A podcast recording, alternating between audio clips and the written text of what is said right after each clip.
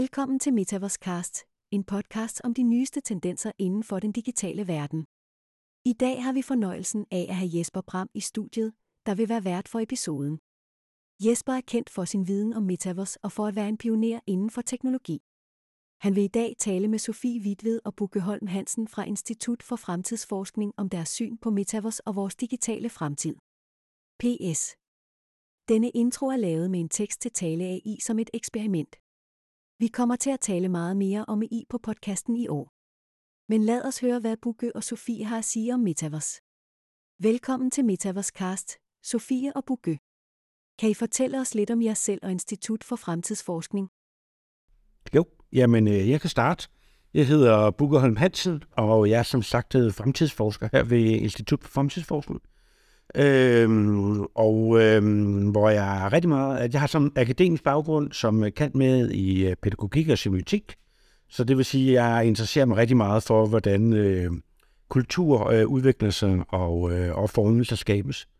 Øhm, og så har jeg en øh, stor interesse som øh, rådgiver i øh, web tre ting også. Så hele øh, redskabskassen, der ligger under metaverset, synes jeg er, er rigtig spændende. Ja. Og mit navn er Sofie Hvidtved. Jeg er også fremtidsforsker herinde på Institut for Fremtidsforskning. Jeg er head of media herinde og har en baggrund i medievidenskab. Øhm, og man kan sige, at jeg har sådan set også beskæftiget mig med det her, tror jeg nærmest siden jeg studerede. Det er jo det, hele metaverset og tanken om, at metaverset bliver den her sammensmeltning af vores fysiske og virtuelle virkeligheder, som vi jo skal diskutere i dag, er, er noget, som jeg sådan set et eller andet sted altså synes var rigtig spændende. Men nu er det jo kommet til et nyt stadie. Og det er det, jeg beskæftiger mig rigtig meget med herinde og har gjort de sidste par år, øhm, siden alt begrebet ligesom for alvor begyndte at blive diskuteret som det koncept, det nu der er. Hvor, øh, hvor skal man starte henne, hvis man skal sådan ikke gå helt over gevind med det samme? Altså, når man ikke rigtig ved, hvad det er, og hvad jeg skal med det. Ja, hvad skal man, hvordan skal man så tænke på metaverse? Må, må jeg vente om at sige, hvad man ikke skal gøre? Ja. Fordi jeg synes helt klart, at det er også noget af det, jeg prøver at starte med, når jeg er ude og forklare, hvad det er. Det er, at man skal ikke tro, at det er én teknologi. Man skal ikke tro, at det er én virksomhed. Øh, man skal ikke tro, at det er, øh, hvad kan man sige, Second Life, eller Meta, eller øh, Virtual Reality kun. Så faktisk så er det sådan, den, det bedste, man kan gøre ved sig selv, det er at passe på med at putte det for meget ned i en kasse lige nu. Det vil være mit sådan første step. Jeg ved ikke, hvad du tænker. Jeg er meget enig. Jeg tænker jo, at den her sammensmeltning, vi ser mellem det fysiske og digitale, for os er en retning mere, end det er et værktøj eller et ståsted lige i øjeblikket. Jeg tror, det er vigtigt, at man tænker, øh, altså man falder nemt ned i den her, øh, den her, det her med at tænke, det er V R eller noget andet, som Sofie snakker om, i stedet for at tænke, hvor er det, vi er på vej hen med den her digitale sammensmeltning. Og det er den her sammensmeltning og det perspektiv, som vi synes, der er, der er spændende her på instituttet. Ja, en af de referencerammer, som jeg ofte hører, det er den her Ready Player One. Og øh, den er jo vældig fin, fordi det er en Steven øh, Spielberg-film, ikke? Og øh, som er aviserne, og det er mainstream media, det skal omtale noget metaverse, så kan man altså bruge den som reference. Men jeg tror også, der studerede lidt, ved godt, øh, Dave, hvor langt det er fra, og hvad det vil kræve for at nå dertil i alle mulige... Øh, Øh, eller kan, altså både teknologisk, altså en hardware-mæssigt, men også øh, brugernes øh, opfærd, og så hele det der dystopi, øh, sci-fi-univers, ikke? Så hvordan, altså kan vi, hvad, hvad gør I for ligesom at få folk helt væk fra den idé? Altså hvis jeg skal starte, så tror jeg at sige, at det gode ved Ready Player One er jo, at det er en visualisation af en fremtid.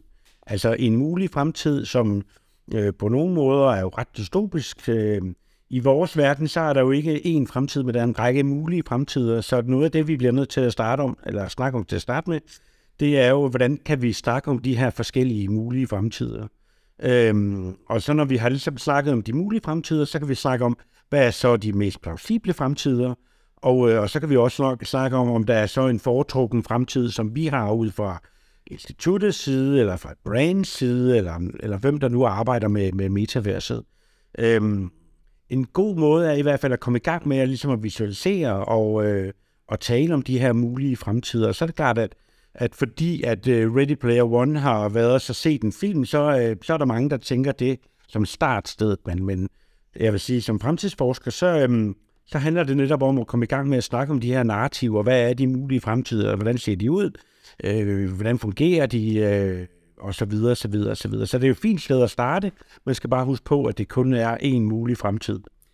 Og så for at supplere til det, så tænker jeg også, at noget af det, som vi i hvert fald arbejder med, kommer til at være det, der virkelig får masserne til at bevæge sig ind i det her, der nu bliver metaverset, er, at det altså ikke kun er virtual reality.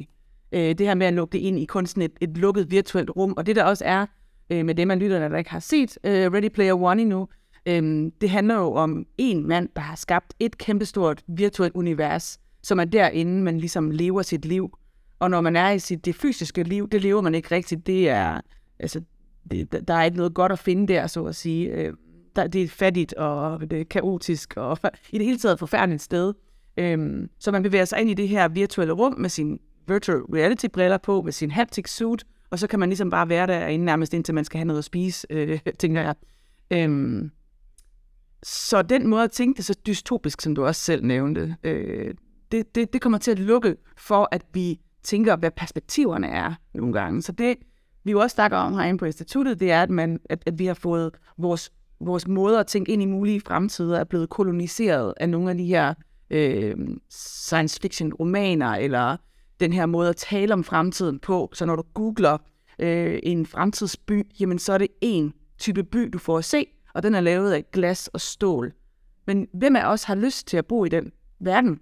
Vi bliver simpelthen nødt til at dekolonisere vores fremtidssyn. Og det kan man sige, så på den ene side, Bugge, som du siger, så er det netop rigtigt. Det er godt at få visualiseret de mulige fremtider, så det kan starte en debat. Men vi skal også bare passe på, at vi ikke bliver låst fast i den og siger, at jamen, det er det, det bliver til. Fordi det er det højst sandsynligt ikke. Det er meget, øh, det er meget usandsynligt, at vi får en Ready Player One, vil jeg sige, af de forskellige mulige scenarier, der er. Ja, så tror jeg, hvis vi, det er jo også noget det, vi arbejder med som fremtidsforskere. Det er jo ligesom at og forstå, hvordan bliver spillereglerne fremadrettet øh, i forhold til øh, det her med, at der bliver et stort metaverse. Altså, der har vi jo for eksempel lavet det her white paper for et halvt år siden herinde, som går bag om de mulige organiseringer af metaverset. Altså bliver det et, øh, et stort metaverse, eller bliver det en masse små øh, metaverses, vi kalder dem betaverses, inden vi også, som, som ikke rigtig arbejder sammen med hinanden, men hvor man så går ind i en given virtuel verden, når man skal arbejde, eller man skal øh, i sin fritid noget andet, eller i sådan noget skolearbejde. Øhm, så det der med, hvordan er det i virkeligheden, den her fremtid, de her metaverse, om det er en eller flere bliver organiseret, det er noget af det, vi kigger ind i øh, lige pt. Også. Og for lige også lige at kommentere på den, så du går også, at du behøver slet ikke stille nogle spørgsmål, fordi så bliver hele vejen frem. Nej, at øh... noget af det, når du netop også snakker de her metaspaces eller metaverses, eller hvordan man nu vælger at definere dem, øh, at vi skal igen der passe på med at tro, at det er en virtuel verden, som er lukket om sig selv. For det er lige præcis den sammensmeltning mellem vores fysiske verden. Det kan lige så vel være de verdener, som omgiver os i den fysiske verden. Altså ekstra visuelle lag øh, igennem for eksempel augmented reality eller lignende teknologier, som vi endnu ikke ved, hvad kommer til at blive. Øh, men for eksempel Apples brille, som måske, måske ikke kommer næste år. Alle de her ting skal vi bare huske at åbne op for, hver gang vi tænker ind i de her mulige øh, fremtider. Ja. Ja, der er en af de ting, som vi hører rigtigt sige, det, det er jo ordet interoperability. Øh, og så også det med, den der, sandsynligt, jeg har læst den der bog, øh, hvad hedder den, Metaverse, der er efter mange af, der er en af dem, der siger, der er ham, ja. øh, Matthew Ball, eller noget, ja. Men hvor det så liner op, nogle hardware-mæssigt, der vil det kræve at have det her Ready Player One, sted, hvor vi alle sammen logger ind, samtidig real-time, og vores effekt på verden er blivende. Så altså, hvis man knækker en pik i en skov, du vil søge anden knække for alle andre, også i den verden, ikke? Hardware-mæssigt, der er det bare fuldstændig afsættet. Vi har ikke op, opfundet noget som helst på jorden endnu, som, øh, som kan komme i nærheden af at skulle skabe det der, ikke? Hvis du kigger på alle de andre, så er det i bobler. Altså Fortnite og alt det der, det er altid i bobler, og det er server, og server bliver reset, og alt sådan noget, ikke? Der er sådan nogle teknologiske vendinger, som gør det der tilnivelse cyklen. Ligesom interoperability. Og der snakker lige nu, der kæmper det store lidt om at få, øh, hvad hedder det, ja, protokollerne, ikke? Altså, det er standarder, standarderne. Og der er den, nogen, jeg har hørt nævne om, da internettet kom. Folk siger jo meget, at øh, der bliver det nye, du er lige så i halvfemserne og sådan noget, ikke? Men internettet, det var jo open source. Har I set noget? Fordi det er det, som folk de siger nu, jamen, alle de her metaverse-projekter, det er ligesom, når der kommer fra nogle firmaer. Er der noget, altså er der nogen tegn nogle steder for, at, at, at vi får den samme, den her sådan, open source tilgængelighed, som vi fik, da internettet kom i halvfemserne? Øh, der er jo et øh, nyt projekt, der hedder The Metaverse Open Standard Forum. Er det ikke det, det hedder? Jeg kan ikke huske, om det er lige præcis det, det hedder. Men så netop prøve at kigge ind i nogle af de her muligheder. Der er masser af eksempler på projekter, der prøver at gå den retning. Øh, der er masser af D A O's, det ved jeg, man lige skal gå ind i, der prøver at gå ind og lave det her, øh, og se, om man kan lave nogle, nogle, nogle andre standarder. Men så vidt jeg ved, i forhold til dengang, hvor internettet kom, så var der vist også nogle afrikanske standarder, der var ret interessante helt i starten, inden at internettet blev til noget. Og det, der vil jo altid være en masse lidt V H S Betamax-situationen, øh, hvor vi ikke ved, hvilken standard der kommer til at blive. Og det er jo klart, noget, der også bliver snakket om nu, når man nu snakker web tre, så er det jo i dit felt, Bugge, men den her med mellem web to og web tre, altså om det bliver det her lukkede, øh, proprietary, øh, proprietært øh, ejede systemer, eller om det bliver nogle åbne, hvor at vi brugerne jo øh, selv ejer vores egen data, hvilket ja, var visionen for internettet, inden det overhovedet startede. Men hvor kommer det til at ligge imellem? Det kommer vi til at have nogle decentrale lag, som så bliver centraliseret, fordi når man netop kigger på, at Apple bevæger sig ind i det her område også nu, øh, og Meta naturligvis også gør, så prøver de jo nærmest at putte centraliserede lag oven på en masse decentraliseret teknologi. Det er sådan lidt, vi ved det ikke, hvordan det kommer til at udforme sig det her, og vi ved heller ikke, hvem vinderne ligesom bliver. Men sådan som jeg i hvert fald ser det lige nu, så er der mange forskellige øh, folk, der prøver at, at arbejde på det, ikke kun øh, virksomheder.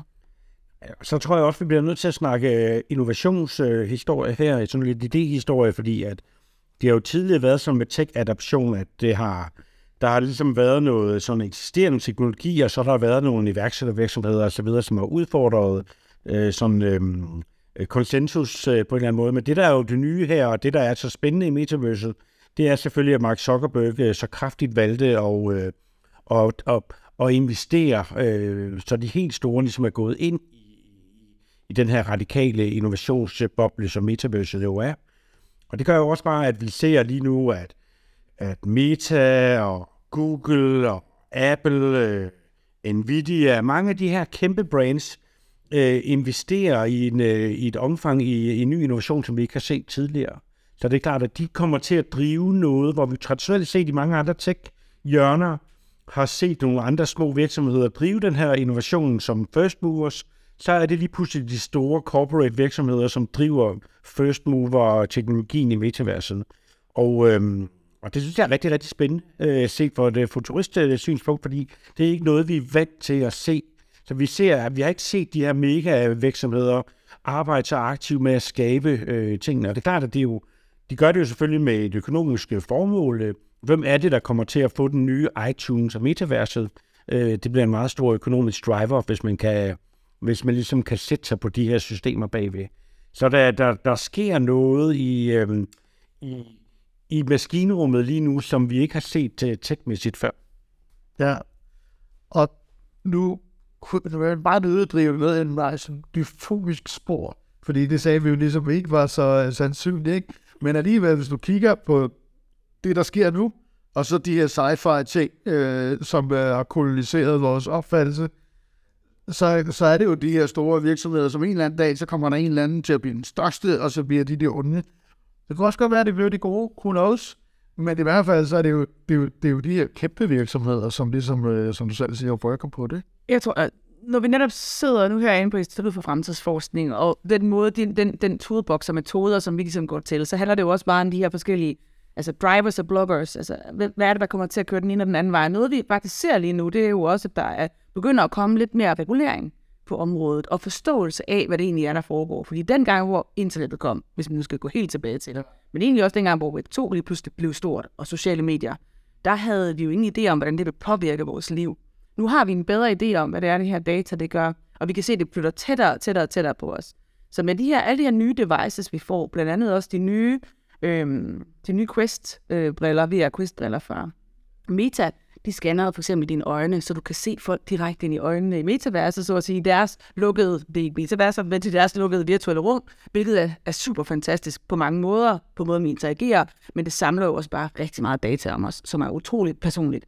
Så hvor tæt vil vi gå? Det kommer der masser af regulering på. Det ser vi både i Europa, men vi ser også nogle drejninger, øh, rundt omkring øh, i resten af verden med ret kraftig regulering på den tekst, som kommer. Og den skal vi bare ikke glemme, når vi bevæger os hen imod nogle af de mulige dystopiske øh, scenarier. Fordi sådan et scenarie, for eksempel med, at vi bliver social scoret, som man gør i Kina, hvor man ligesom bliver bedømt ud fra, øh, samler point på alle mulige områder, og så har man sådan en samlet score. Øh, det ser ud til at blive ulovligt øh, på europæisk plan, ifølge den nye regulering, der kommer fra E U. Det er noget, der hedder A I Act, som nok først kommer til at komme i spil om et par år, fordi den skal først lige forhandles, og så skal den implementeres, alle de der ting. Men det er jo sådan nogle ting, der også er med til at drive udviklingen, så det skal vi også lige huske på, at det er jo ikke bare op til virksomhederne at beslutte sig for, hvordan de kunne tænke sig at gøre det her, og så gør de det. Der sker nogle strømninger for tiden, som er ret interessante at følge, som jeg synes er sådan, som potentielt set igen, mange mulige fremtider, men jeg tror helt klart, at det, det peger lidt væk fra den type dystopiske fremtid, så kan det godt være, at det bliver et dystopisk fremtid på nogle andre områder, i forhold til hvem der så får ligesom magten over, hvad der sker. Ja, det kan også godt være, at i virkeligheden, at det er meget godt måske at bruge det sådan lidt myth-bombing-art. Det er ikke, fordi oftest, når folk snakker om metaverse, så er det gerne med en eller anden form for friktion. Det er i hvert fald min fornemmelse. Du ved, folk siger, nå, okay, skal vi nu, du, du ved, nu bliver det eskapisme, ikke? Og igen, mm-hmm. man tænker på det som virtual reality. Nu skal vi have den her på, og så, du ved, hvad er virkeligheden, og hvad er ikke virkeligheden, og sådan noget, ikke? Øh, så man måske er en lille smule træt af den inspiration, men alligevel så måske meget indvendigt at få jeres syn på, på det, fordi jeg synes ikke, den er så vigtig, netop fordi, at jamen, det er jo ikke kun virtual reality.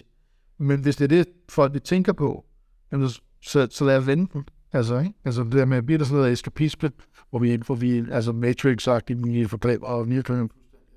Altså, det har i hvert fald gjort noget ved os, som vi skal til at snakke om, og man kan sige, web et, web to, der, øh, der var vi nok meget overvældet af alle de her ting, som teknologien kunne gøre ved os som samfund, og øh, på mange måder, alle de her sociale medier i starten var jo sådan, der sad vi alle sammen klappede hænderne, og nu blev vi mere forbundne, og vi kunne dele information, og vi vidste, hvad der skete i vores venskabsgrupper, og man kunne få nogle niche-netværk, øh, som ligesom arbejdede med nogle, øh, nogle, nogle, nogle mere niche-begreber. Men det er klart, at, at vi er også ved at forstå bagsiden, som Sofie siger. Jeg var så heldig at være inviteret med, da en Hesbro Jørgensen her åbnede sin tænketank, som var handlede om øh, tech og demokrati, og hvor hun jo øh, for, hvad er det, to-tre måneder siden, øh, da hun startede den, ligesom sagde, prøv lige at høre, ved web to, der har vi været en tre fire fem år for sent ude til at se bagsiden altså, af, af medaljen. Hvad er det, teknologi gør ved vores samfund, ved vores borgere, ved de unge, så videre, så videre. Det er klart, at for mig at se, så står vi også et sted, hvor vi har en mulighed ved web tre ved at gøre nogle ting bedre. Så det er klart, at der er nogle ting, der peger dystopisk retning, og jeg er enig i, at web tre på mange måder er jo en slags web to på steroider øh, eller så videre, men der er også nogle muligheder for at lave noget regulering og, og kigge ind i nogle af de her skyggesider af, af web tre-verdenen. Og så i forhold til det der netop med, om det er eskapisme, altså det er jo også noget, det vi snakker meget om herinde. Vi bliver nødt til at få en ny fornemmelse af og forståelse af, hvad der faktisk er vigtigt og virkeligt.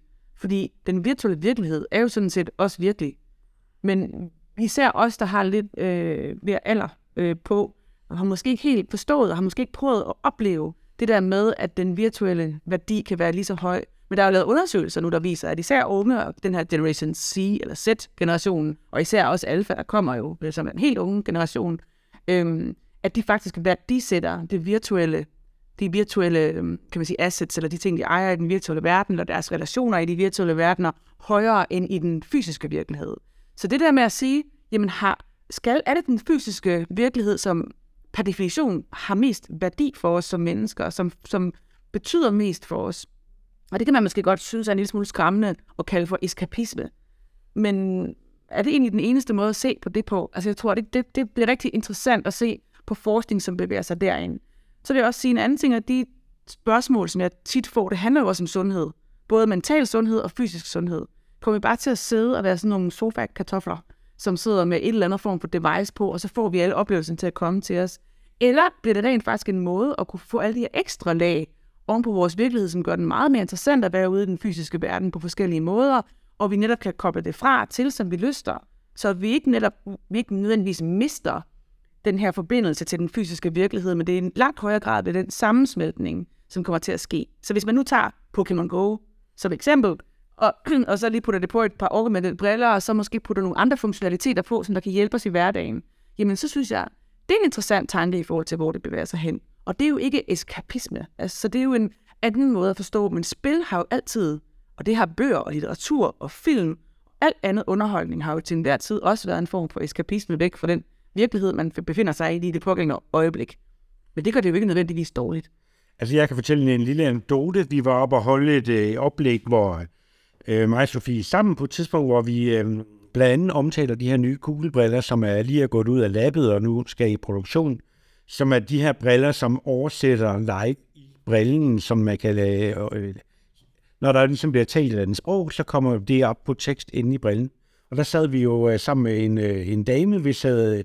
Hvis barnbarn var flyttet til udlandet, og hun kunne ikke snakke med sin familie dernede, og hun blev simpelthen så rørt, da, hun, da vi gennemgik den case her med hende, at hun, fordi hun kunne lige pludselig se, at hun kunne få adgang til noget information, som hun en dag ikke havde mulighed for. Hun synes ikke, at hun var, hun var gammel til at lære øh, mandarin og nye sprog, men her kunne hun simpelthen via det her digitale lag få adgang til noget socialt, øh, som hun i dag var afskåret for. Og det var meget rørende, altså tårerne løb ned af, af kinderne på hende. Og det er selvfølgelig en retning, vi kigger ind i, øh, øh, den her digitale samspilning. Jeg tror, at det, det er noget af det, som bliver rigtig, rigtig spændende, at, at metaverset får faktisk en, en reel dimension for rigtig mange mennesker. Der bliver rigtig mange steder, hvor vi kommer til at kunne bruge det aktivt til at, at interagere med vores omgang, og vores omgangskreds og vores omverden på en nemmere og mere bekvem måde, end det vi har i dag. Og det er i virkeligheden det, der er det spændende for mig at se.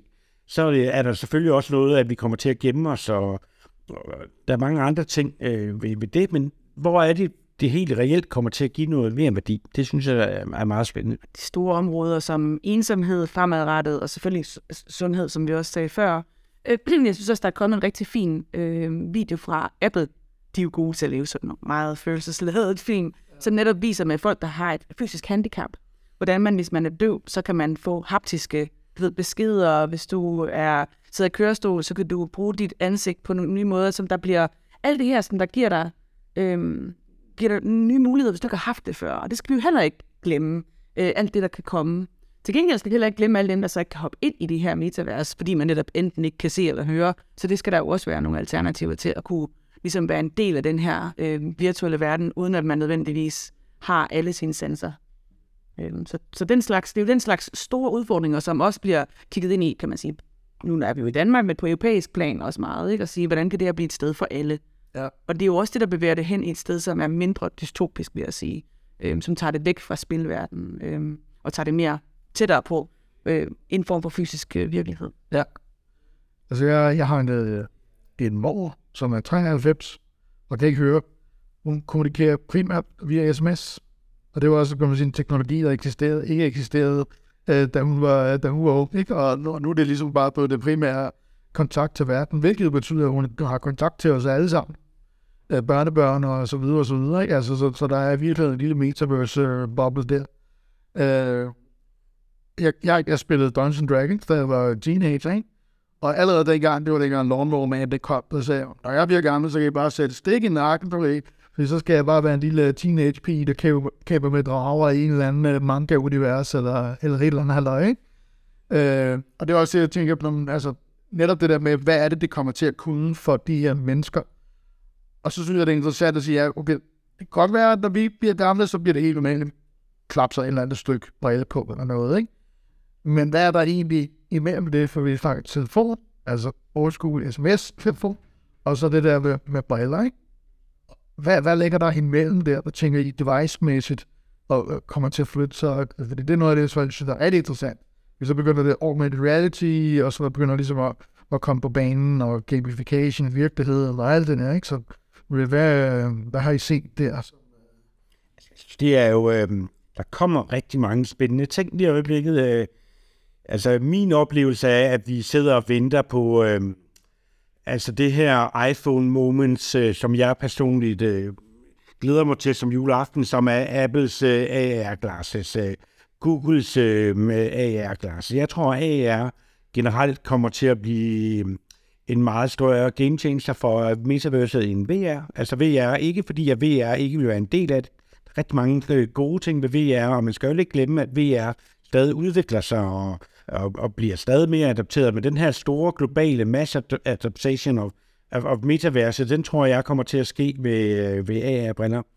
Og så er, der, så er der en masse andre ting, som du snakker om tidligere. Lyd øh, bliver noget af det, der bliver rigtig, rigtig spændende, også øh, når vi kommer lidt længere frem. Og så er det klart, at når vi kigger inden for en ti femten års periode, så, øh, så, øh, så sker der selvfølgelig også noget. Lige i øjeblikket, Neuralink fra Elon Musk lige i øjeblikket går i gang med at lave menneskeforsøg i år. Og det, der er vi jo virkelig ude i noget, øh, nogle etiske spørgsmål om, øh, hvad sker der, når vi alle sammen får en lille øh, iPhone indopereret i hovedet? Vil vi have gjort det? Vil vi ikke have gjort det? Hvad er det, det betyder for os? Men jeg synes, det er som næste skridt i den her metaverse-diskussion. Jeg tror, vi... Øh, Vi kigger ind i, i, i en periode nu for en nul fem ti år frem, inden vi, vi rammer de her brain-machine interfaces, hvor, øh, hvor brillen og lyd øh, bliver det, i mit optik øh, det, det mest spændende. Øh. Og, altså, man kan sige allerede nu, fordi det er jo ret interessant at se den der igen sammensmeltning med de nyeste Meta øh, Quest Pro-briller, som jo desværre er så dyre, at vi ikke har et sæt endnu, men det håber vi snart at få. Men hvad hedder det? At de, de har øh, det, der hedder... Øh, pass-through, er det ikke det, det hedder? Det er color pass-through. Det vil sige, at du jo netop ser, det er det, man kalder, eller vi i hvert fald i terminologien, jeg ved faktisk, det er der mange forskellige begreber for, man kalder augmented virtuality. Så det vil sige, det er jo en, det er jo en, en det er jo, det er jo, det er jo et billede, som næsten ligner den virkelighed, du ser. Og det der, det begynder at blive tættere og tættere på hinanden. Og jeg har lavet en fortælling netop, at finske Varjo, Varjo, jeg ved faktisk, hvordan du udtaler det, Varjo, som også laver øh, V R-briller, at de er virkelig kommet tæt på, at den her augmented virtuality er meget, meget tæt på den virtual reality, og derfor så smelter verdenerne sammen på en ny måde. Og det er jo det, der bliver interessant. Fordi det der med, at vi famler rundt i sådan et eller andet mærkeligt bord, det ikke er tilpasset vores fysiske virkelighed. Fordi det, der også sker i de nye V R-briller, det er jo, at de er tilpasset. De kan, de kan scanne alt, hvad der er i rummet. Det er jo det i sig selv en interessant ting med, at de netop får den her digital twin tre D-verden, hvor alt jo bare er på en eller anden måde er registreret i en virtuel udgave også. Men det er jo den måde, man så kan navigere sig på den her sammensmeltning af vores fysiske og virtuelle virkeligheder. Men jeg er jo enig også med, at det er den augmented virtuality. Om det så er kontaktlinsen, om det er Apples brille, altså hvad er det for nogle devices, som er tilpas små og nemme at bruge, og ikke kræver særlig meget opladning, og kan tale sammen, og der er blevet skabt nogle standarder, som gør, at de rent faktisk bliver brugbare. Alt det her, det er jo det, det, er det der er det store spørgsmål. Så desværre har vi ikke svaret, fordi vi laver faktisk ikke forudsigelser herinde på instituttet. Vi laver bare en masse mulige fremtider. Ja. Jeg, jeg, på tid, jeg, jeg var nødvendig enig ved, jeg tænkte også det der, efter jeg havde haft mit Quest i et stykke tid, og ligesom kunne se, at den, når, da du i den første forelskelse ligesom havde fortalt, så lå den bare på hylden, ikke? Fordi det er ligesom, der er, der er et eller andet form for gap til, at du tager spanden på hovedet, og så sidder der en eller anden verden, og mænder for pludselig og fagner dig frem, ikke? Og jeg tænkte, wow, det reality, det, det bliver sgu federe. Og så snakkede jeg med en professor øh, fra England, øh, Bob Stone, fordi vi så det der, øh, vi snakkede om haptic feedback-ting, og der var noget, der havde været, er det ultralyds feedback, eller airstream, et eller andet halvøje, du ved, man kunne føle nogle ting og sager. Og jeg tænkte, ah. Altså prøv at forestille dig, hver eneste gang, du skal høre musik, så skal du connecte til fem forskellige Bluetooth-højtalere. Altså så hvis du skal have dit tube på, du skal have dit handsker på, og du skal have dit headset på, og du skal have dit eller andet halvøje, det tror jeg ikke rigtig på. Altså, du ved, så skal det virkelig være noget fedt, der er på den anden side, før folk de gider at, at kaste ud i det, ikke? Så netop det der med den, det der lette øh, device, der, der kommer, øh, og det folk snakker om, det, det er jo mobiltelefoner. Jeg har lige været til møde i, øh, i øh, Blockchain Association, hvor de snakker om mode, altså, øh, og bare A R. Altså, hvad, hvad, hvad, hvad er jeres berøring? Det er ligesom den, der rykker. Ja, det er bare rykket. Nå, men helt sikkert, den, det er virkelig spændende, hvor der er. Det er bare den mobiltelefon, vi har i dag. Helt sikkert. Så det er den lag, der er, hvor man kan sige, hvor man ser tre D igennem en, en, en, et fladt stykke øh, interface. Og det er jo, alt, det er, det er jo skridt, skridt et, og det er nok heller ikke noget, der forsvinder. Det er jo ikke sådan, vi ikke har en mobiltelefon om ti år. Øh, på samme måde, som vi også stadigvæk har aviser øh, for en erve. Vi har stadigvæk radio. Om end det er blevet meget redefineret, ikke? Men, øh, men klart, altså... modeindustrien og sport, som du jo også arbejder meget med, Bugge, og turisme. Der er jo mange områder, hvor, der vir- hvor det virkelig rykker med det her, hvor man allerede nu kan se, jamen det her, det giver mening. Altså, der er, det, det giver mening, at man rent faktisk kan implementere det med den teknologi, som man har nu. Ja. Men det er bare stadigvæk first step. Nu så jeg lige Sonys nye samarbejde. Kan du huske, hvad det hedder? Moloko, Mokolo, eller noget sådan, jeg kiggede på, om jeg kunne finde det frem, men som er super spændende. Apropos det der med, at du siger at tage et stort haptic suit på. Nu ved jeg godt, det ikke er så meget haptic, men man kan tage sådan nogle små sensorer på, på sin arm, på sine hofter, på sine ben. Sådan et lille sæt. Nå, der har, de har lavet sådan en lille mocap. Ja, præcis. Det er nemlig en lille, en lille sådan motion cap. Så det der er lavet, når man netop snakker med, lad os sige, filmindustrien eller, eller, eller tv, som er vant til at have nogle altså, utroligt dyrt udstyr til at kunne lave motion cap. Det vil sige, kunne tage din fysiske person og få den til at bevæge sig i et virtuelt rum, så at sige. Det bliver bare nemmere og nemmere. Så, så at have sådan et lille sæt med, og så kan du bevæge dig rundt og være en virtuel karakter, som du kan tage med ind i den virtuelle verden, eller i, i den her sammensmeltede verden. Det bliver jo bare nemmere og nemmere. Så på samme måde, altså tænker jeg, at teknologierne, de bare vil øh, på en eller anden måde sådan, øh, udvikle sig i den retning, så de bliver mere og mere mm, små og mindre usynlige. Jeg har faktisk ønsket mig en Oura Ring, ja. øh, også i julegave. Nu vil vi se, om jeg får den. Men hvad hedder det? Og, og så overvejelserne, har man lyst til at give alt sine data? For dem af jer, der ikke ved, hvad en Oura Ring er, så er det sådan, der kan måle track dine data, øh, når du sover, din søvn, din, din stressniveau, øh, sundhed, alt muligt. Og den tænker jeg også kan være en vigtig spiller i et, i et metavers, hvor man kan bevæge sig rundt på mange måder. Men hvor meget data har man lyst til at give væk? Det bliver en interessant øh, research for mig at gøre det. Altså, hvis man lige skal træde skridt tilbage, så noget af det, jeg synes, der er rigtig spændende, det er jo også den her, altså den her usikkerhed om, hvad det bliver for noget, er lige i øjeblikket. Øh, altså, hvad er det for, hvem er det, altså, fordi ja, som du siger, der bliver rigtig mange, der kommer til at bruge det her A R i fashion, som du siger. Det er jo nogle af dem, der driver det mest. Vi har lige set uh, Nike komme ud her for to uger siden med deres hussatsning, øh, som øh, altså digital fashion, sporting goods osv. er altså ingen tvivl om, det kommer til at blive rigtig, rigtig stort øh, på et tidspunkt. Men vi ser også, at man kan gå øh, i Royal Arena og... Øh, og hvor de musikerne tager dine øh, mobiltelefoner, kan man ikke have dem med, der er en ekstra på den ene side, så har man, øh, altså hvis man for eksempel er i musikverdenen, så har man de her kunstnere, som interaktivt bruger de her øh, digitale lag, som John for eksempel er blevet en stor øh, fortaler for, at man kan, hvis man går til koncert med ham, så kan man tage sin mobiltelefon op, så får man simpelthen en, en, en, en koncertoplevelse derpå, også via A R. Øh, men man ser også øh, Anderson Park eller nogle andre ting, som nærmest forbyder tingene lige i øjeblikket, ikke så? Så det er spændende at se både den her retning, som, som trækker i, i, i retning af metaverse eller andet sted, og så de her modretninger, som kommer lige i øjeblikket, modtrends, hvor, hvor folk forsøger ligesom at forsvinde fra, øh, fra A R og det sælge, ikke? Ja. Man kan se, når det er mode, nu starter nu nævnte du musik, ikke? Og mode, og så kommer jeg til at tænke på, om fordi det der med det store spørgsmål er altid, hvad sker med det? Det er ligesom, når man snakker med firmaer rundt omkring virksomheden, sådan om, hvad der sker med det? De store players, det virker som om, de har gang i alt muligt, men det gør de simpelthen overhovedet, og de tænker også, netop de der ti, femten, tyve år frem, ikke har de råd til at gå i gang nu. Det har de små virksomheder, måske ikke. Og så når man er det egentlig mest lige nu? Kunst. Altså er det der, det starter et eller andet sted? Det er dem, der eksperimenterer med det, øh, altså musik og modebranchen og det ene eller andet, eller hvor, øh, hvor er det sådan der bevægelsen lige nu? Hvis, hvis jeg må komme en hurtigt til, så tror jeg, man skal også nogle gange passe på, fordi det var for eksempel det, der skete med N F T'er. Det var, at det var kunst. Og jeg er jo enig i, at kunsten er virkelig god til at kunne undersøge mange af de her kunstfelter. Øhm, der er jo også kunstner, Jesper Bram, som du måske har snakket med, der arbejder meget på det holistiske plan. Øh, kaldes selv tech-shaman og arbejder meget med, med det mentale, kan man sige det. Øhm, men jeg synes tit, at det, der sker inden for kunstens verden, det er, at så bliver det et kunststykke, for eksempel, som så kan sælges som en flad, så at sige, øh, N F T, som ikke kan noget.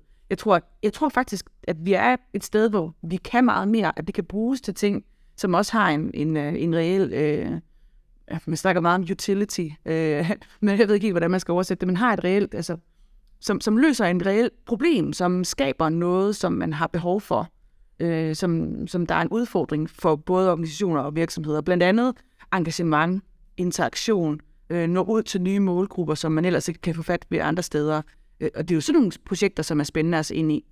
Blandt andet, og nu har vi ikke snakket om det endnu, men blandt andet så har vi jo også et uh, Metaverse Summit coming up, uh, Nordic Metaverse Summit, øhm, hvor D S B blandt andet kommer og fortæller om deres satsning med, og de har bygget øh, hovedbanegården i Minecraft for at nå ud til specifikt unge drenge, for at lære dem, hvordan de skal øh, navigere og opføre sig, så at sige, i det offentlige rum i forhold til, øh, til de her steder, hvor de har haft og har vist sig, har det svært ved at navigere, kan man sige. Øhm, Og det er jo super spændende at se, fordi så når man ud til en ny målgruppe, og man benytter sig af en ny øh, virtuel så, øh, tilgang til at interagere med den. Ja, altså jeg kunne godt tænke mig at lige gå lidt tilbage i den her diskussion, fordi jeg synes jo, kunsten har jo været på mange måder været en driver, især den her N F T-verden. Men, men på mange måder i min verden har kunsten jo faktisk også fejlet, fordi det er ikke ligesom lykkedes at gøre... Øh, at gøre altså de har ligesom koloniseret på mange måder Web tre, N F T og så videre og så videre. Men de har ikke rigtig... Det, det var jo en drøm om, at kunst skulle blive demokratiseret og være ligeværdig for alle. Vi så Bibel, der lige pludselig solgte et kunstværk til tres millioner U S dollars. Og som man i øvrigt ser i dag jo være ret desillusioneret på kunstens vegne i forhold til, at det vi jo ser, nej, det er, at de store kunstnerblinde har bare fået en kanal mere til at sælge digital kunst, men det er stadig rigtig svært for, øh, for de små kunstnere at komme igennem. Vi havde en, øh, en lidt måske late, en lidt naiv snak for nogle år siden om, at nu vil alle øh, gallerierne forsvinde og sådan noget. Alt, vil, alt kunst ville være lige... Øh, havde, man havde lige adgang til, til, til alle kunstnere. Og det ser vi jo hen i dag. Vi ser behovet for kuratering i en verden, hvor der kommer mere og mere virtuel digital kunst, bliver større og større og større, fordi ikke, ingen kan finde ud af, hvad der i virkeligheden er god digital kunst og, og dårlig digital kunst. Så, så nogle af de debatter, vi har haft i kunstverdenen, er i virkeligheden øh, har vist sig øh, at være ret på hovedet i dag. Og jeg oplever egentlig, som sagt, en del af de Øh, store internationale digitale kunstnere står lidt i et vadested lige i øjeblikket, at de ikke rigtig ved, om, hvor de er henne, og hvor kunstens verden er henne. Jeg synes, det der er spændende lige i øjeblikket, er i virkeligheden, at, at nogle af de store øh, som fysiske brands har taget TikToks, og jeg synes, jeg er meget inspireret af Nike for eksempel, ja, fordi de er faktisk gået fra at, at have de her digitale, virtuelle assets som en del af deres lab, men de er kommet et sted, hvor de... Øh, hvor de øh, hvor for eksempel deres artefakt, som er de her virtuelle sneakers, øh, der ser vi i dag, at, øh, at enkelte styles sælger op til en øh, to hundrede millioner dollars om året i en øh, virtuelle sneakers. Så det, det gør at i dag, at det ikke er bare sådan noget, vi laver for sjovt, men at det faktisk skal blive en, en produktkategori. Så jeg tror i virkeligheden, at vi skal til at kigge på, på nogle af dem som forbilleder. Jeg synes, øh, Adidas er lige gået i gang her for fjorten dage siden med deres digitale assets øh, satsning.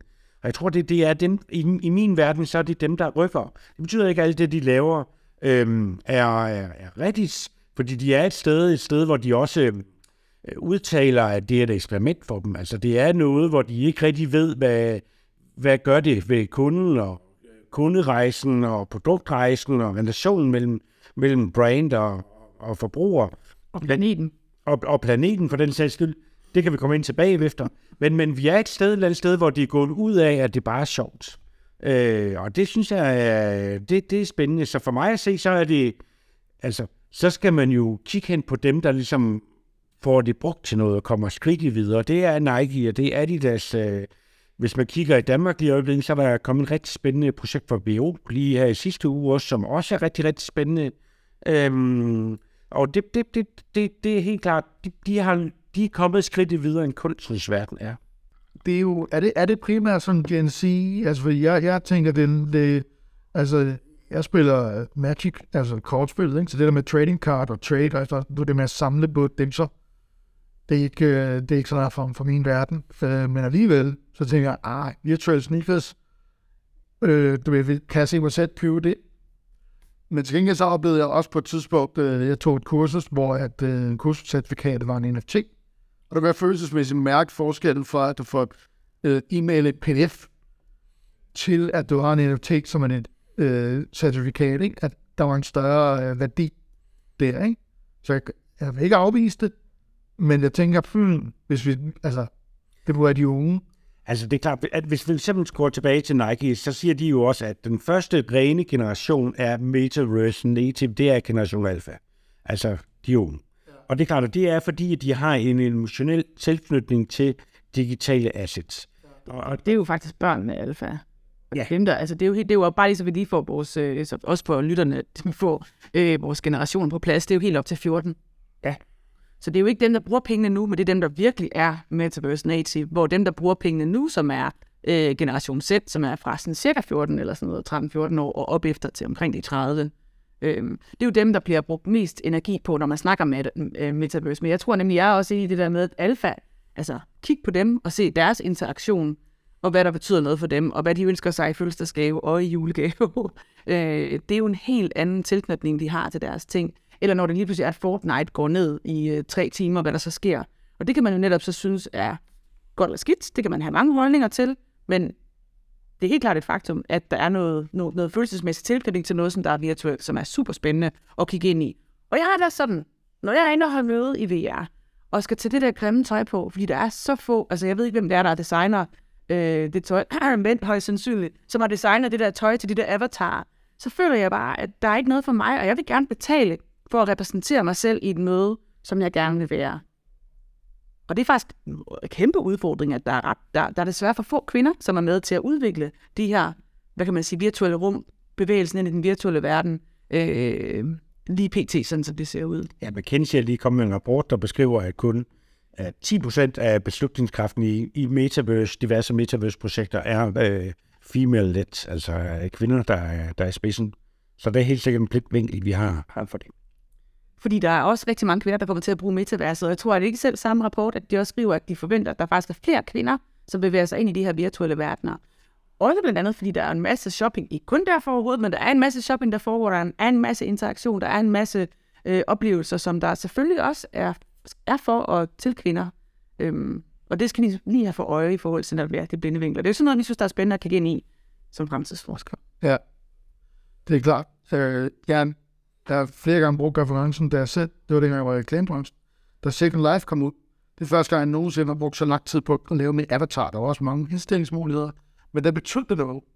Og så, så det er også helt lige fra starten af, hvor meget været noget om N F T'er, og de her forskellige påklædningsgenstande, det kommer til at blive noget hundrede procent sikkert. Spørgsmålet, hvordan det ved du, men det kommer helt sikkert til at være betyde noget.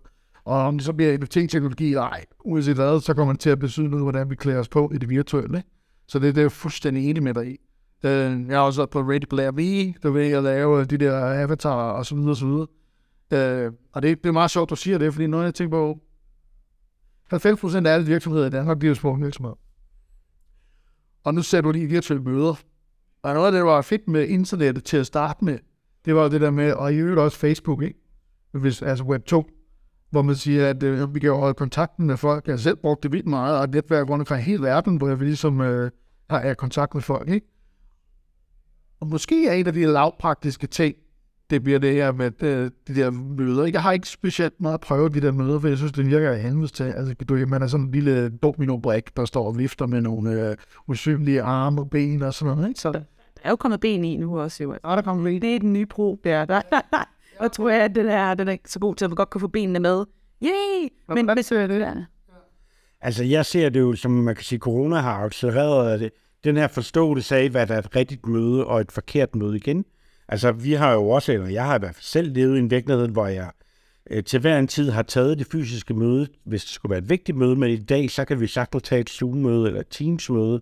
Og for mig er det jo en retning, det er jo et skred. Og, øhm, og jeg er slet ikke i tvivl om, at vi lige om lidt kommer til at, øh, at tage rigtig mange af vores øh, møder i metaverset, fordi at det simpelthen ikke har givet mening, i, øh, ligesom vi gjorde i halvfemserne og i nullerne, satte os ind i fly og fløj til, øh, til London for at holde et øh, to timers møde. Så, så, så det, det giver mening, at det bliver nemmere, og det bliver bekvemt. Og så er jeg også helt enig i, hvad Sofie siger i øvrigt, altså at vi jo også er nogle... Øh, Øh, lidt som, at vi gerne vil have det rigtige jakkesæt på, når vi er til møde øh, fysisk i øh, London, så vil vi også gerne have det rigtige beklædning på i, til Zoom-mødet, eller til Teams-mødet, eller hvor vi nu ellers er henne. Så, så, så det er en retning, vi kommer til at se i, og som vi kun lige har græsset af overfladen af. Og det er jo netop det, der er det spændende her, det er jo netop at finde ud af, hvor er det, det giver meget, meget lavpraktisk værdi for os at gå ind i metaverset. Det bliver, arbejdslivet bliver en kæmpe stor adapter, både i forhold til det her mødeting, men jo også i forhold til de her digitale tvillinger, som Sofie snakkede om tidligere. Så i stedet for, at Grundfos skal haste en, en ingeniør ind i et fly og flyve til Dakar, når der er et eller andet turbine, der går i stykker, så kan man se, hvor problemet er i den her digitale tvilling derhjemme. Finde ud af, hvad er det for savdelen, man skal. Det kan godt være, at man skal derned fysisk. Det kan også bare være, at der skal komme en lokal rapportør med den her genstand, som er i stykker. Så arbejdsverdenen, mødeverdenen, det bliver en kæmpe stor driver. Og så er det klart, at så er der nogle andre ting, som også kommer til at, øh, at starte ind i. Øh, nu har vi godt nok lige haft den her Chromebook-sag med vores børn øh, i skolevæsenet, men det er klart, at, at skolelivet bliver en, et spændende asset for metaverset. Der bliver nogle muligheder for, at vi kan visualisere ting, som vi ikke kunne i vores øh, uddannelsessystem tidligere.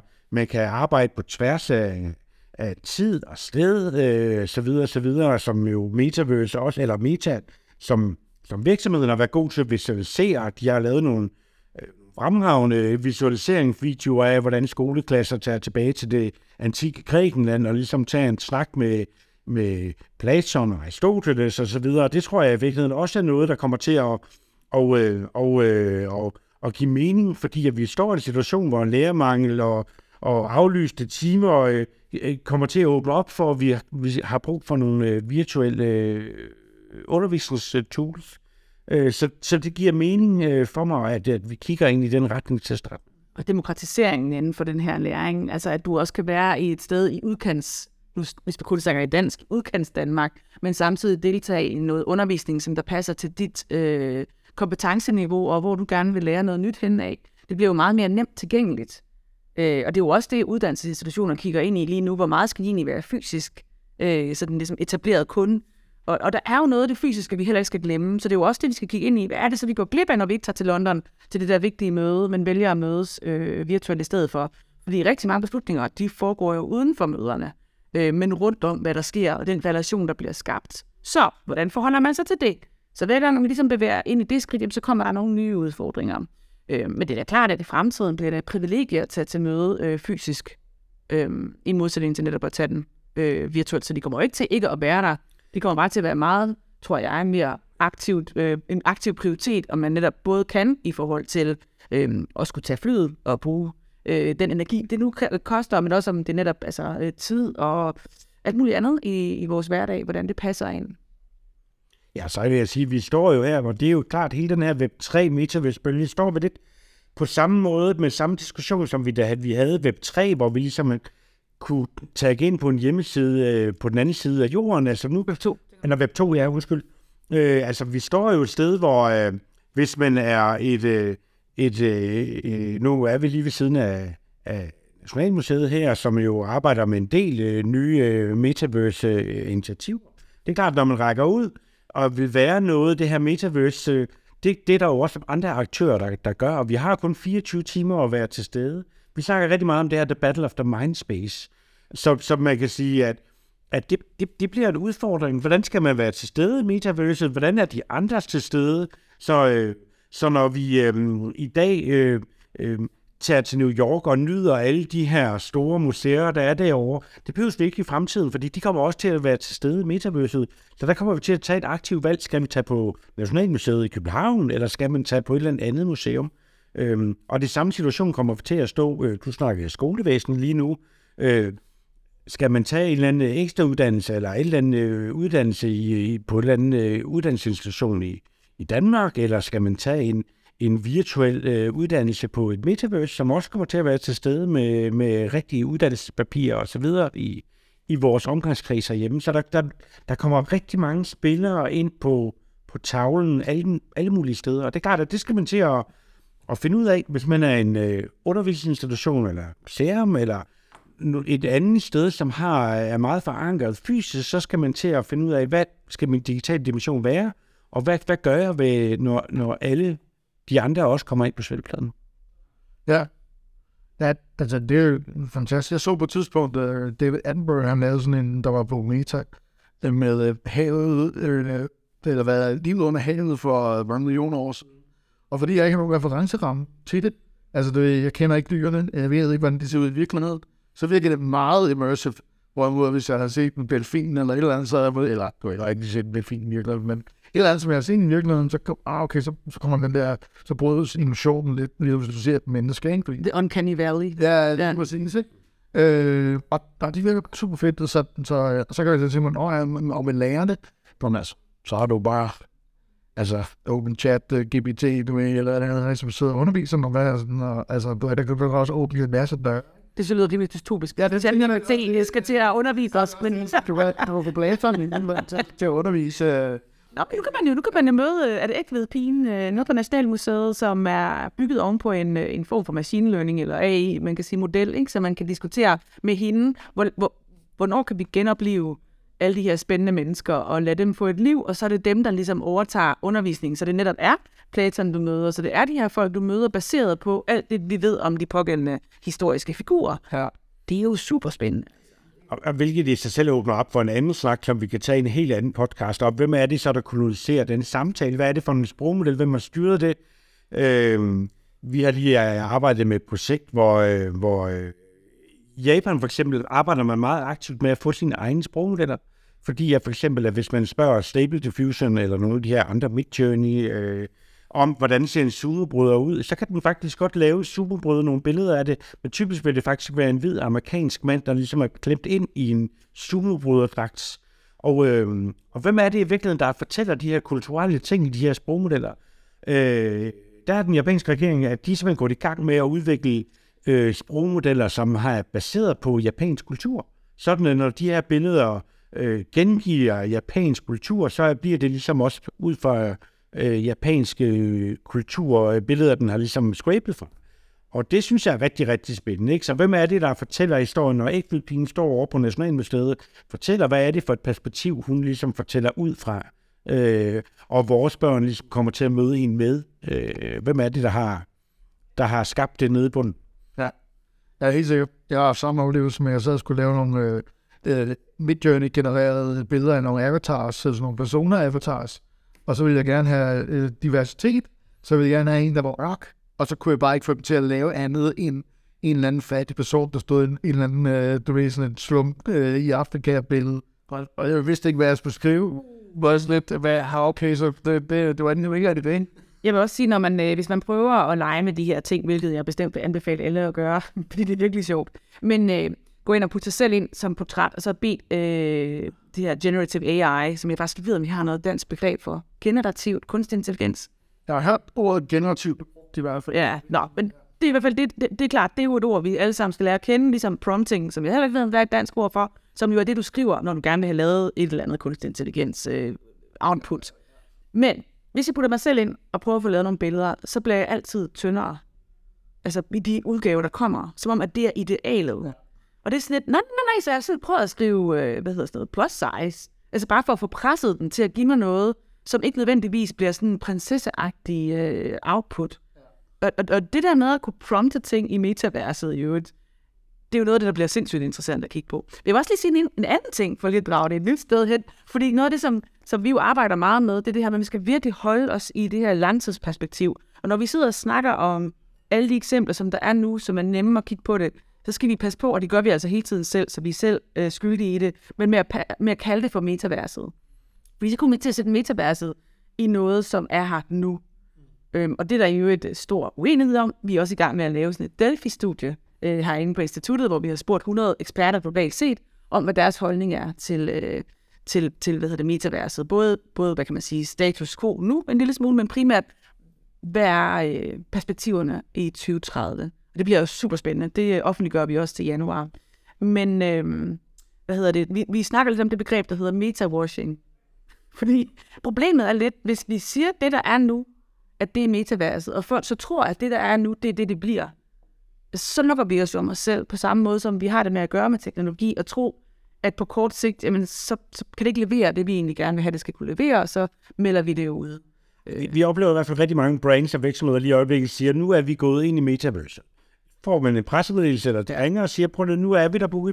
Nu er vi, øh, nu er vi startet op. Og det er klart, det, det mener vi ikke, men det er jo en fundamental øh, filosofisk diskussion om, hvorvidt metaverset er her eller ej. Som institut mener vi ikke, at metaverse er. Vi mener, at øh, vi godt kan se det i glemt, ude i en retning. Øh, vi kan se øh, øh, nuancer, vi kan se steder, og vi kan se nogle af de her web tre-ting, øh, som bliver fundamentet af byggeklodserne til det her kommende metaverse. Måske. Øh, måske. Øh, men, øh, men, men lige nu er det her ikke i den dimension, vi mener i hvert fald er, at det vi definerer som, øh, som metaverse, som er den her fulde sammenspilning mellem det fysiske og det digitale. Men... Øh, Men det er jo også en spændende diskussion i sig selv, som handler om, hvordan i tale sætter vi, hvad det er for en retning, vi, vi arbejder med. Det var egentlig også blot en disclaimer på, at vi gør det selv, men vi er bare meget bevidste om, at vi synes, det er vigtigt, at vi i tale sætter, at man passer på igen med at putte det ned i den her boks med at sige, at det vi har nu, det er metaverset. Ja. Jeg tænker lidt på det som, øh, internettet var også et mærkeligt sted, eller sted, ikke?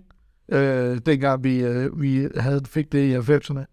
Men i dag, der er vi alle sammen en eller anden form for mental, måske ikke nødvendigvis den samme, hvis man kunne se det, men vi har en eller anden konceptus omkring, når vi snakker om internettet, og så er det det her sted, som er en samling af en masse services og websites og sådan noget, ikke?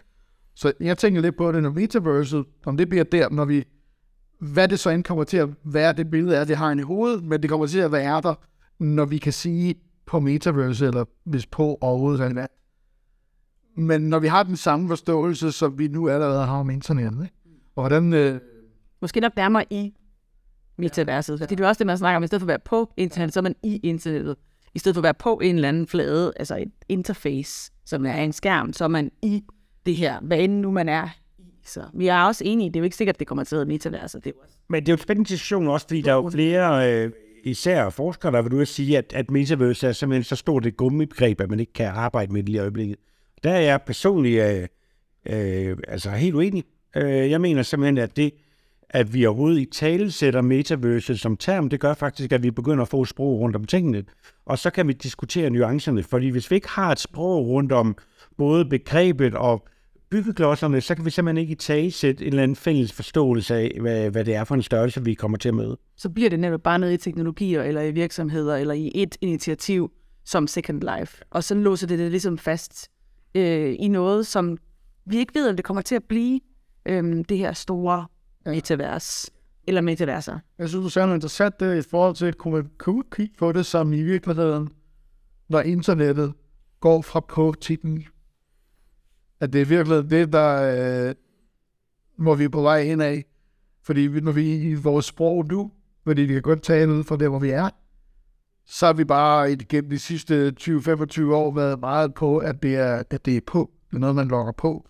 Ikke? Så, så i virkeligheden skiftet kommer der til at være, når vi føler os. I hvert fald den immersive del af det. Fordi så har vi også et web tre, som jo så er den infrastruktur, det måske kommer, som, som kommer til at give den her mere gnidningsfri, hvis det er den vej, det går. Øh, login via din digitale wallet, så du ligesom kan bevæge dig mere frit i dit virtuelle rum, hvor du så er i, ja, fordi du netop interagerer inden i det, så at sige. Jeg, jeg synes noget af det, der er det spændende lige nu, det er jo, at vi er jo den her brydningstid også, hvor hvor rigtig mange virksomheder og brands, de skal ligesom forankre deres metaverse-strategi. Og jeg synes, det er ret spændende, hvor er de så, de forankrer det henne. Der er meget stor forskel på, om de starter deres metaverse-projekter ud i marketing, eller det ligesom er i I T-afdelingen, eller det er på ledelsesplan, de arbejder ud med. Det er simpelthen det forskellige sprog, man får for metaverset i organisationen. Og det synes jeg også, det er virkelig, virkelig spændende at, at, at gøre sig de tanker om, når hvis jeg er... Øh, en given virksomhed, hvor, hvorfor er det forankret henne i starten? Hvad er det, det betyder for min rejse ind i metaverset? Hvordan bliver det udformet? Hvordan kommer vi i gang med det? Hvem er det, der arbejder med det? Øhm, så det, det er jo grundspændende, at vi sidder i den her, den her brydningstid, hvor vi jo helt lavpraktisk skal finde ud af, skal det være over YouTube marketing? Altså, skal det ligge i ledelseslaget? Det mener jeg tit og ofte, det skal, øh, fordi det er simpelthen ledelsen, der skal tage stilling til mange af de her ting. Eller som sagt, skal det ligge nede i, i I T-afdelingen, som, fordi at der måske er nogle web tre-løsninger, eller noget blockchain, eller nogle andre elementer, som der kun er I T-afdelingen, der ligesom forstår. Øhm, og jeg har ikke svaret på, hvad, hvad, hvad der er det bedste i øjeblikket. Jeg kan bare se, at, at forskellige brands og organisationer, de tager forskellige valg i P T, og man får forskellige output ud af tingene. Nu sagde man lige I T-afdelingen og blockchain, det var dem typisk meget nørdet, jeg kan godt se det lommer. I T-afdelingen, hvad, hvad er det egentlig, hvad, hvad ser I, når, de, når beslutninger bliver taget på de her forskellige niveauer? Hvad er konsekvenserne af outputtet? Hvad er det, der kommer til at foregå alt efter, hvor det ligesom bliver taget hen? Jeg synes, at de helt største konsekvenser, det er, om det bliver kortsigtede eller langsigtede perspektiver. Om det er noget, som er med til at, hvad kan vi sige, dreje virksomheden hen i en retning på længere sigt, eller om det netop er sådan nogle små korte, altså lidt mere kortsigtede tiltag, som måske er mere Øh, inkrementel innovation i modsætning til at være den der mere radikale innovation, fordi vi snakker meget om at have fremtidsdrevet innovation, og hvis det netop er der store retninger på, hvor er det egentlig, hvad er det for nogle mulige fremtider, vi ser, og hvordan er det, vi skal bevæge os derhen af, så, er det nu, så vil det ofte være nogle mere radikale øh, greb, der vil komme, men når det bliver lavet på for eksempel I T-afdelingen, og ikke har været op igennem ledelsesplan eller på strategiplan, jamen så bliver det bare en lille sådan, okay, lad os prøve det her lille projekt, og så vil det ofte have kortere umiddelbart i hvert fald sigte, tænker jeg, også i forhold til marketing. Det er jo også lidt kortsigtet i forhold til sådan en, en relativ, øh, hvad kan man sige, kortsigtet return on investment, hvor at når du kigger ind på et større ledelses- og strategiplan, så er det en øh, langsigtet return on investment, hvor du ikke får, du får simpelthen ikke din return on investment på kort sigt. Og det er jo noget af det, man skal begynde at forholde sig til. Så tror jeg, man kan sige, at en af de ting, jeg synes, der har været rigtig spændende, det er jo, at vi har jo set især den her N F T-verden en rigtig en række projekter, hvor det har mere handlet om et money grab, end det har handlet om, om at få en ny relation til, til mellem brand og forbrugere. Og man kan sige, hvis hele udgangspunktet er, at Web tre og Metaverset, det bliver øh, en, øh, en videre udvikling af den her direct-to-consumer-ting, som har været alle steder i, i forretningslivet indtil videre, så og, at man som brand eller organisation får en direkte relation til, til forbrugeren, så, så er det faktisk lidt synd, at vi tit og ofte har oplevet, at, øhm, at, øh, at der er kommet nogle dårlige projekter ind, som mere handler om, at, at, at som sagt, at tjene penge. Og det, grunden til, at det er blevet det, det er typisk, at man har gået ud og købt nogle, øh, nogle rådgiver ind, hvis der skal være det firkantede, som har, måske har de, de her rådgivere fået procenter af salget, og så videre, så videre. Men de har i hvert fald fået integreret nogle løsninger, måske endda også nogle blockchains, Øh, løsninger, hvor der ikke har været fokus på bæredygtighed eller, eller nogle andre ting, men, men de, har ligesom, de har fokus på at tjene nogle penge ret hurtigt. Og jeg tror, noget af det, der sker lige nu, det er i virkeligheden, at, at mange af de store organisationer, de er ved at finde ud af, at vi kan ikke, at, at de her teknologier, dem bliver de nødt til at have in-house. De her, den her forståelse af, hvad det er for nogle værktøjer, det bliver de nødt til at have in-house også. Så, øhm, så mange af, af de her Øh, projekter, som har haft det her kortsigtede fokus, altså de forsvinder forhåbentlig, fordi jeg tror, at, at rigtig mange har brændt. Altså rigtig mange har ment, at de kom ud med noget, der var rigtig godt, men de er endt med noget, der var rigtig dårligt. Øh, jeg har arbejdet en del med som sports N F T'er. Øh, et af mine som go-to-eksempler, det er Liverpools N F T-projekt, som de sendte ud for sammen med Sotheby's for et øh, halvt år siden.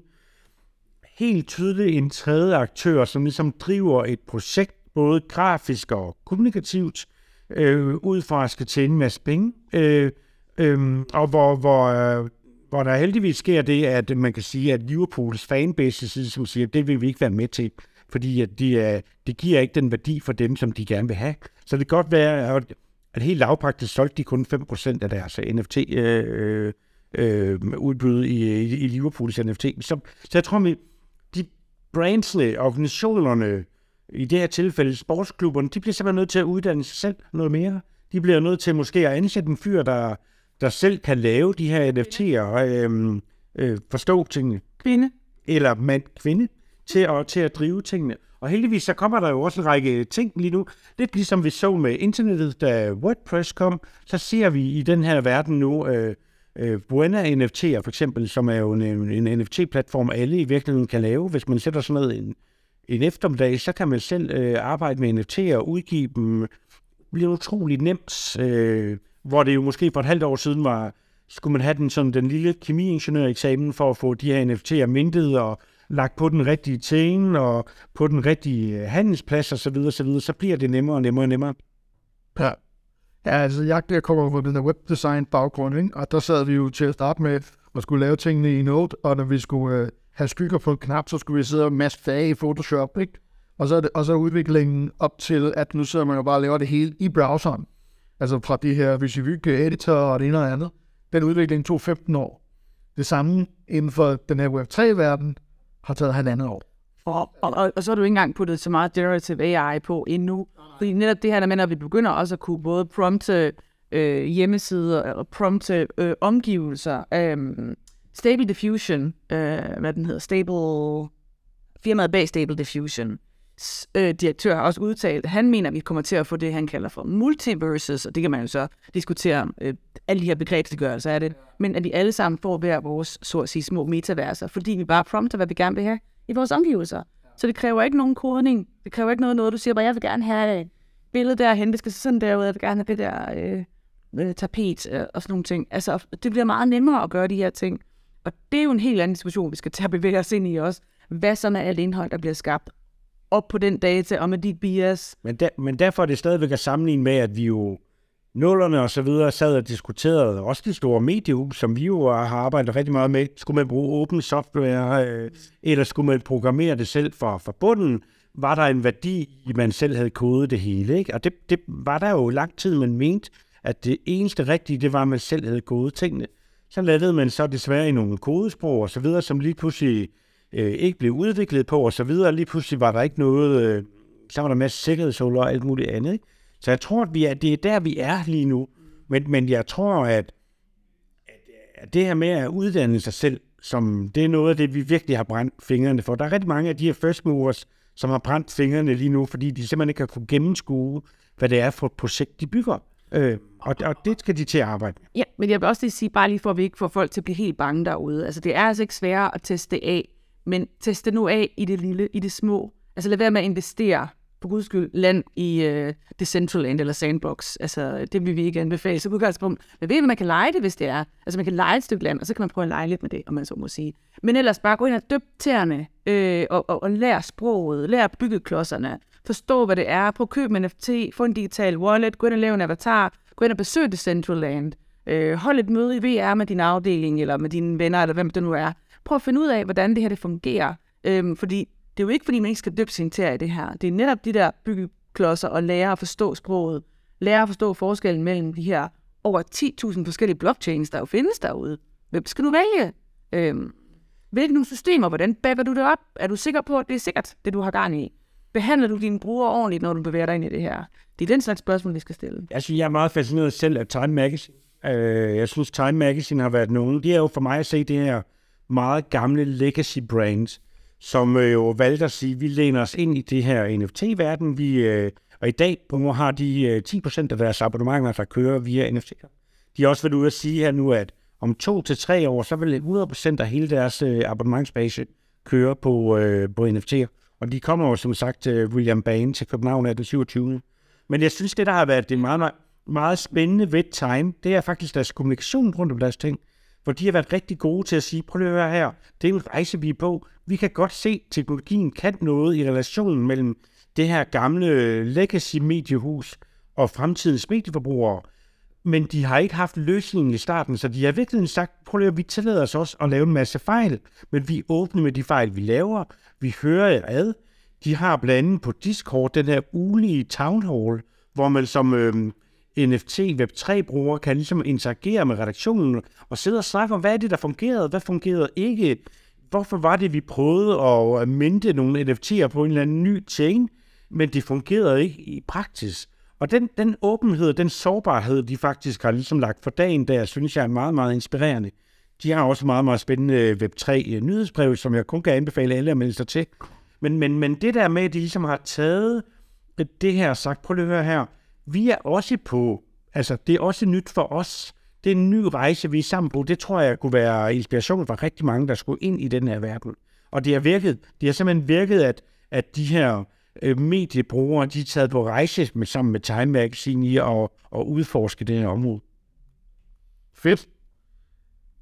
Jeg kan godt tænke på, øh, det, det er meget på pointet det der med, at man skal begynde at undersøge og uddanne sig og kigge nærmere og sådan noget. Så, og så på næste ting vil være sådan lidt, så stepper lidt ned, når du ikke er oppe i de der store brands, men igen kigger lidt på, når halvfems procent af virksomheder er små virksomheder, og det kan være, det kan være en vinhandel for eksempel.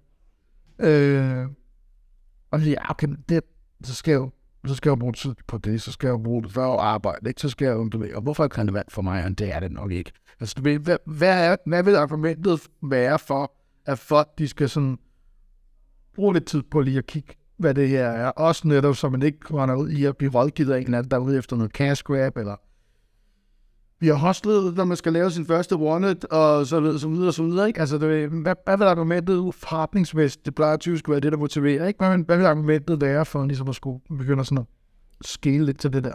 Altså, i mit perspektiv, så er det relationen mellem øh, butik og øh, forbrugeren, der er det spændende. Altså, lige nu, så er vi jo i den her Web to-verden, hvor Instagram, Facebook, Øh, og så videre, mange af de her TikTok, og de er mellemmænd, der sidder og beslutter på, hvor meget bliver der skruet op og ned på den information, du gerne vil sende til din subbrugere, til din forbruger. Øhm, og det, øhm, det, det er Mark Zuckerberg, der bestemmer, når du skriver noget på Facebook, hvor mange der ligesom bliver ramt af det budskab, du kommer med. Og jeg synes, at det er det, det er helt spændende faktor for mig, det er, at man via... Så kan vi så diskutere, om det skal foregå på Discord, eller det skal foregå på et andet medie, Telegram, eller nogle af de andre ting, som har taget de her web tre ting til sig. Men det er, at man har direkte dialog med slutforbrugeren. Altså, der er ikke... Der, der er direkte forbindelse. Der er ikke noget, der bliver udvandet. Og jeg tror, at den relation øh, har kæmpe potentiale, uanset om du er en vinhandel, eller du er en sportsklub, eller hvem du er. Det, det, det, og det, men det er klart, at vi skal bygge tingene små. Hvis man er en vinhandel, de skal selvfølgelig være så nemme og bekvemme og billige, at de også kan se energien i at bruge det. Men der er jo rigtig mange dage, der bruger rigtig meget tid på at kuratere deres Facebook-side. Og det tror jeg personligt, at... Øh, Det kommer de sikkert også til at gøre i fremtiden, men de kommer også til at have et sideløbende spor med en web tre ting. Og så tror jeg igen også, at man skal huske det med et langtidsperspektiv, fordi hvis man tror, jeg bliver tit spurgt, jeg arbejder jo meget med medierne, om sådan netop, hvad er den kortsigtede return on investment, hvis vi hopper ind i det her nu, og den kan man godt forvente, at den ikke altid er særlig stor. Der er ret stor fejlrate på det her. Man skal have ret meget risikovillighed, og det er klart, at hvis man sidder i en lille vinhandel, jo, man kan jo godt prøve at kigge ind i nogle af de her ting, men, men der er meget af det her, som aldrig, som, som aldrig bliver til noget, so to say. Til gengæld lærer man jo fremtidens sprog. Man lærer nogle af de her byggeklodser og kan tage forhåbentlig bedre beslutninger fremadrettet, fordi man kan ikke, tror vi i hvert fald, øh, ignorere nogle af de, de her, de her strømninger, som der kommer. Hvor meget det så kommer til at blive en del af vores hverdag, det er svært at sige, hvornår det er, det gør, og hvordan det er. Men det er jo en retning, vi ser, som vi også har set længe. Folk er jo blevet tilknyttet til deres mobiltelefon på måder, vi aldrig har kunne smartphones i, så det er sådan, som vi aldrig har kunne forudsige. Eller i hvert fald ikke rigtig nogen, der har kunne forudsige den øh, påvirkning, det har haft på vores liv. Men så tror jeg, udover det der med at have den direkte linje ud til forbrugerne, så tror jeg også, at det her med, der er så mange kæmpestore virksomheder, der har kastet så mange penge i udviklingen af det her. Så på et tidspunkt, når du skal til at lave indhold til de sociale medier, kald det hvad du vil, om det så kommer til at hedde metaverset, så vil metaverse, immersive, uh, ready content blive prioriteret. For det er jo det, de har gjort altid. Man gik fra tekst først, så kom der billeder på, så kom der video på, nu skal det være shorts, du ved. Nu skal det være det der helt korte øh, klip, som der er sådan et TikTok-agtigt, og det er det, der bliver skruet op for. Så hvis du interesserer dig for at nå ud til din slutbruger, jamen, så skal du jo også være klar til at kunne levere den slags indhold, som bliver prioriteret, og som der når ud til den på det tidspunkt, at det her, det ligesom fyrer af, hvis det er, det gør det. Og det er jo nogle af de tanker, man skal gøre sig. Øhm, og så er det klart, at vi møder rigtig mange, som netop også er trætte efter web. Altså, de har været igennem hele web et, web to-bølgen, øh, var med dengang, hvor øh, Second Life var der, var med, du ved, med alle de nye ting, der sker. De kan slet ikke overskue det længere. Men det er der, de unge kommer ind i billedet. Få ansat nogle unge, få ansat nogle, der har lysten og smagen for det her, og har lyst til at dykke lidt ned i det. Det vil i hvert fald være en anbefaling herfra. Vi oplever i hvert fald rigtig mange brands, som sidder og tænker, prøv at høre, nu har vi fem år dyrket vores Facebook-side, ikke? Vi har kastet rigtig mange penge, rigtig meget energi, vi bliver gode til at kuratere det. Skal vi nu videre, ikke? Og svaret er, ja, det skal I på et tidspunkt. Altså, ikke at I skal droppe jeres Facebook-side i morgen. Det, der er helt sikkert et publikum for det. Men hvis man skal læne sig ind, ligesom med Nike og så videre i de nye... Øh, generation Z, og især de her alfa også på sigt, så bliver man nødt til at åbne nogle, øh, nogle nye steder at være noget på. Og jeg synes egentlig, at øh, vores kære generaldirektør i D R, som er jo i gang med sådan en ny øh, øh, gentænkning af, hvordan de distribuerer deres indhold i udviklingen, siger det meget godt der med, at man kan lave verdens bedste indhold, men hvis der ikke er nogen, der finder det på sine de distributionskanaler, man har, så er det jo lige meget. Og, og, og, og så så kan man sige, så hvilken distributionskanal man så skal være noget på, det må vi jo i gang med at finde ud af. Men at forstå, hvor fremtidens forbrug er henne, det tror jeg er noget, vi alle sammen skal, skal til at være, øh, have optog. Ja. Jeg vil sige, the only constant is change. Og du sagde det der med at lære og at tale sproget, ikke? Hvis man kigger på Gary Vaynerchuk, ikke? Han startede som vinhandel og tog din forældres bilhandel på YouTube, og nu er han uh, et af verdens største mediefirmaer, ikke? Så jeg synes, det er en rigtig god afslutning at sige, jamen, eksperimenter med det, og, og lær at tale sproget. Fordi vi ved ikke, om det foregår TikTok, Meta, et eller andet halvøj, men der kommer i hvert fald til at være en eller anden form for sprog omkring det. Bestemt. Super. Tak. Tak fordi I tog jer tid til det. Det var mega spændende. Tak fordi I måtte være med.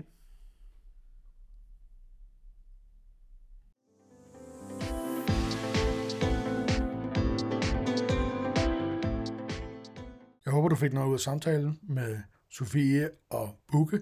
Jeg er ret sikker på, at vi kunne være blevet ved i mindst et par timer endnu. Så det kan være, at vi skal genbesøge dem her i løbet af året. Og det bringer mig også til, hvad skal der egentlig ske for Metaverse Cast nu her i tyve treogtyve? Det her det er årets første episode, og det ville jo ikke være sjovt, hvis tingene ikke skulle udvikle sig lidt. Jeg er startet hos Andel som innovationsfacilitator for digital innovation, så jeg kommer til at bruge rigtig meget tid på det, samtidig med, at jeg også driver min egen forretning ved siden af. Og jeg synes egentlig, i forhold til der, hvor jeg var for et år siden, hvor jeg havde brug for at indsamle en masse viden så hurtigt som muligt omkring Metaverse og blockchain og web tre og alt det der, der synes jeg egentlig nu begynder der at blive lidt længere imellem snapsene i forhold til noget, jeg synes, der er nyt. Så derfor overgår jeg nu til at lave en episode om måneden. Og så måske håber jeg på, at jeg på en eller anden måde kan få lov til at kæle lidt mere om det, øh, hygge mig lidt mere med at lave øh, lidt øh, højere production value og sådan noget. Så, så nu øh, bliver det altså en episode om måneden i nærmeste fremtid, så må vi se, hvordan det går, men det er i hvert fald planen. Og noget, som jeg ikke har gjort tidligere, det var, at jeg har faktisk med vilje holdt mig lidt væk fra A I i mine emner her det, det første år, fordi jeg vil gerne have det, det var sådan Metaverse, Virtual, Augmented Reality og Blockchain. Det var ligesom de teknologier, jeg synes var relevant til at starte med. Men sådan som udviklingen har været her de sidste øh, tre måneder i tyve toogtyve og så videre, inden for A I-delen, jamen så hvis man er teknologi digitalt interesseret, så kan man ikke undgå at tale en lille smule om det også. Så det kommer også til at, ligesom at berøre lidt i det nye år, tror jeg. Vi kan næsten ikke øh, undgå det. Og det var også der, hvor jeg prøvede at lave den her eksempel, som du måske lader mærke til i introen, øh, hvor jeg har leget lidt med nogle forskellige A I-værktøjer til at generere den her intro. Og nu får vi se, hvordan det går. Om jeg kommer til at lave tutorials om, hvordan man gør det, tror jeg ikke rigtigt. Det er ikke lige mig. Måske kan jeg henvise nogen, øh, når jeg finder noget. Jeg har jo i hvert fald stadigvæk den her web tre planet punktum i o, hvor du kan gå ind og ligesom finde alle de tools og artikler og ting og sager, som jeg har synes, at det var værd at gemme i min research til, hvad der ligesom skulle på podcasten. Der ligger efterhånden rimelig meget, og jeg er også begyndt at smide nogle A I-tools på listen der. Det er noget, jeg sidder og roder med konstant, lige i øjeblikket i hvert fald. Husk, at der er link til alt, hvad der er relevant i show notes, hvor end du nu har lyttet til den der podcast, og i øvrigt, hvis du vil finde øh, de her ting ressourcer, web tre planet punktum i o, der er også link til derinde. Institut for Fremtidsforskning er jo ved at koordinere den her Metaverse Summit, som bliver mega interessant, og det er der selvfølgelig link til i show notes. Så det var det. Tak for nu, og på genhør, og godt nytår.